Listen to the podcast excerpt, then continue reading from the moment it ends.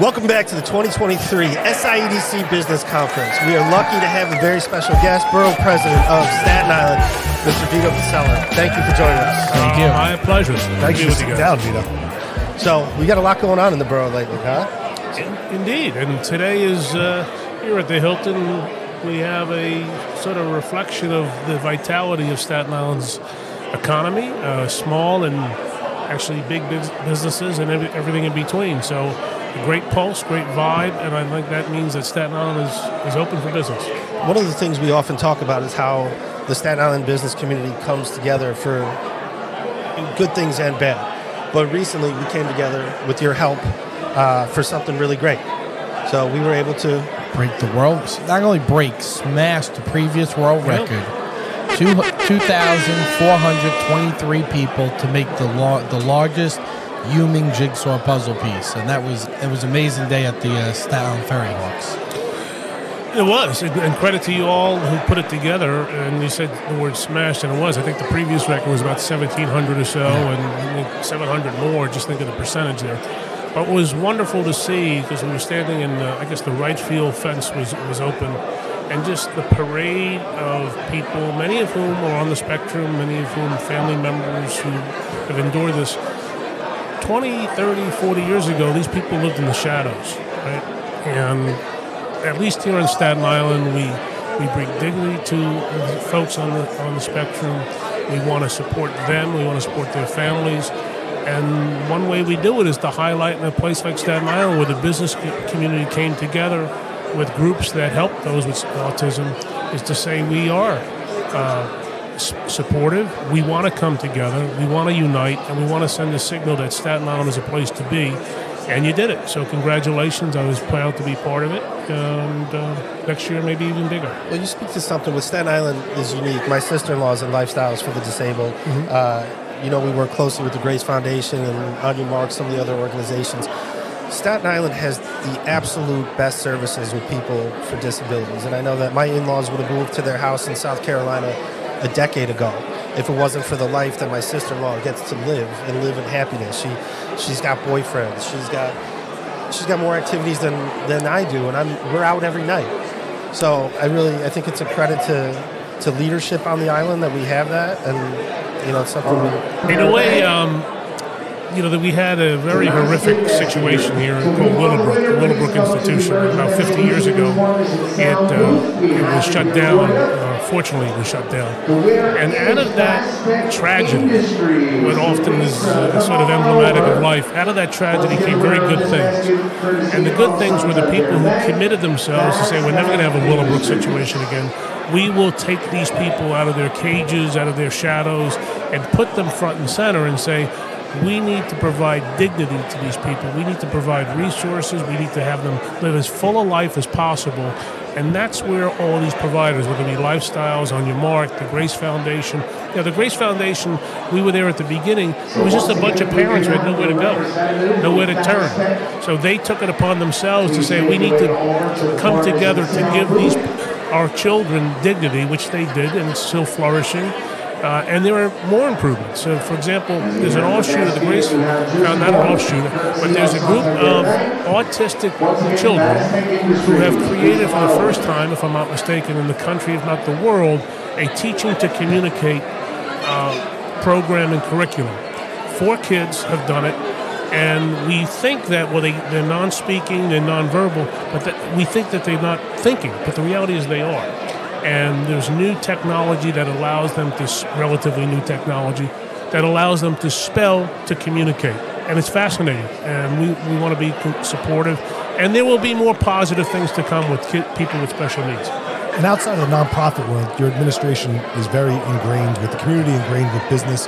So you've done a lot of initiatives. One of the newest is Stay Staten Island. So talk to us a little bit about that initiative and what the intent is. Well, the, the goal is there are, there are those who feel that they always have to get off Staten Island to, to get a good meal or to, to enjoy nature or to enjoy the arts or to get better health care. And we're here to remind people that we have, a, like you all here today, you know, you really care about the community, provide a good service.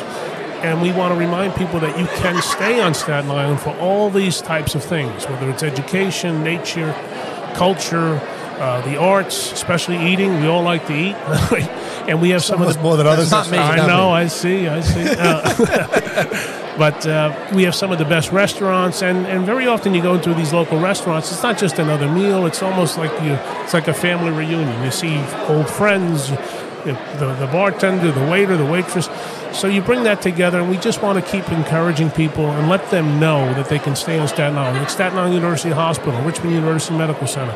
They're continuing to look for the best talent to bring to serve the people of Staten Island for those in need uh, when it comes to health care. So you don't necessarily have to go to Manhattan. You don't have to go to Brooklyn or elsewhere. You can get it right here in Staten Island. So that's what it's all about. We just well, one of our roles, I'd like to think one of our roles is to be a cheerleader for the community we love here in Staten Island. And yeah, sure, you know, there are those who want to knock it, and but they don't understand. When I say they want to knock it, knock Staten Island, it's easy to, to criticize. It's easy to poke fun. But I think those people, frankly, are ignorant of the quality of the people here. The vast majority of people of Staten Island are patriotic. They love their country. Very few ask for anything. And to go full circle, what most of them do is always ask, How can I help? And the jigsaw puzzle piece for autism on last week was an example of how can I help? And that's a rare thing, but it's a it's a quality thing. We get people who step up and try to help their neighbor, and that's what Staten Island to me is all about. Yeah, and I, you know, I really thank you because I think you're doing an excellent job in helping to move us out from the forgotten borough. And we spoke about this earlier, but putting us in the, in the limelight. And you have these amazing things happening on Staten. You have amazing businesses. You have three people right here who own businesses on Staten Island, live on Staten Island. I've lived elsewhere. I've lived in Arizona. It's beautiful. It's not Staten Island, and that's why I'm back. This is a place that I mean, it's it's a, a rich place to be able to be an entrepreneur, to be a business owner, to be a business leader, and again, it comes from leadership being able to empower that and hang on to what we have on this on this island. But we had Tracey Porpora, one of our reporters from the Advance here earlier. She told us that for the last decade, once a week, she writes a column about a new business, mm-hmm. which is fascinating. And you think about that over 10 years, once a week, that she still has the ability and no shortage of people trying to get them to write That's about her business. 520 businesses in 10 years she was able to write about. And, And she said she coming. never hit a shortage. And, and that's and philosophically, my th- my role or my belief in the role of government is to foster a climate to help small businesses get rooted and to grow. And government, more often than not, should should get out of the way, right? When there's a cost of doing business, whether it's taxes or regulations or, or rent or whatever it may be. I think we should try to work on reducing unnecessary regulations, reducing unnecessary taxation, and allow businesses to grow because one of the things that small businesses are allowed to do is to give back if they can. But if they work seven days a week, 12 hours a day, and at the end of the week they're just getting by, then they have nothing to give back, whether their time or their money. But if you can reduce that burden, there's more of that to circulate in the community and less of government to take and distribute as they see fit. I just wanted to add one thing before we close. I think one of the reasons Staten Island is successful is because your administration and, and all of our other local elected officials, accessibility, right? I mean, so we're, we're fortunate in that as Staten Islanders, one of the things we don't talk about enough is that we have access to our local elected officials. I mean, you're accessible all the time. Our, our congresswoman, our mm-hmm. senator, you know, the ability to actually speak to you or someone in your office or any of the other offices really helps small businesses and the community thrive because you're not just sitting in the back room, right? You guys are accessible. You're at the forefront. You're here today at this conference. I mean, it's a testament to you and all of our local electeds.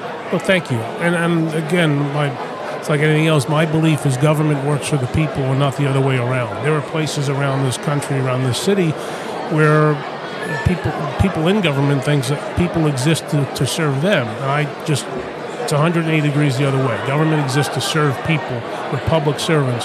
And the second thing I'd like to, to share is that, uh, and it's not new, uh, but it's real. The, the, every elected official in Staten Island, in my experience, I've been around the block a, a few times.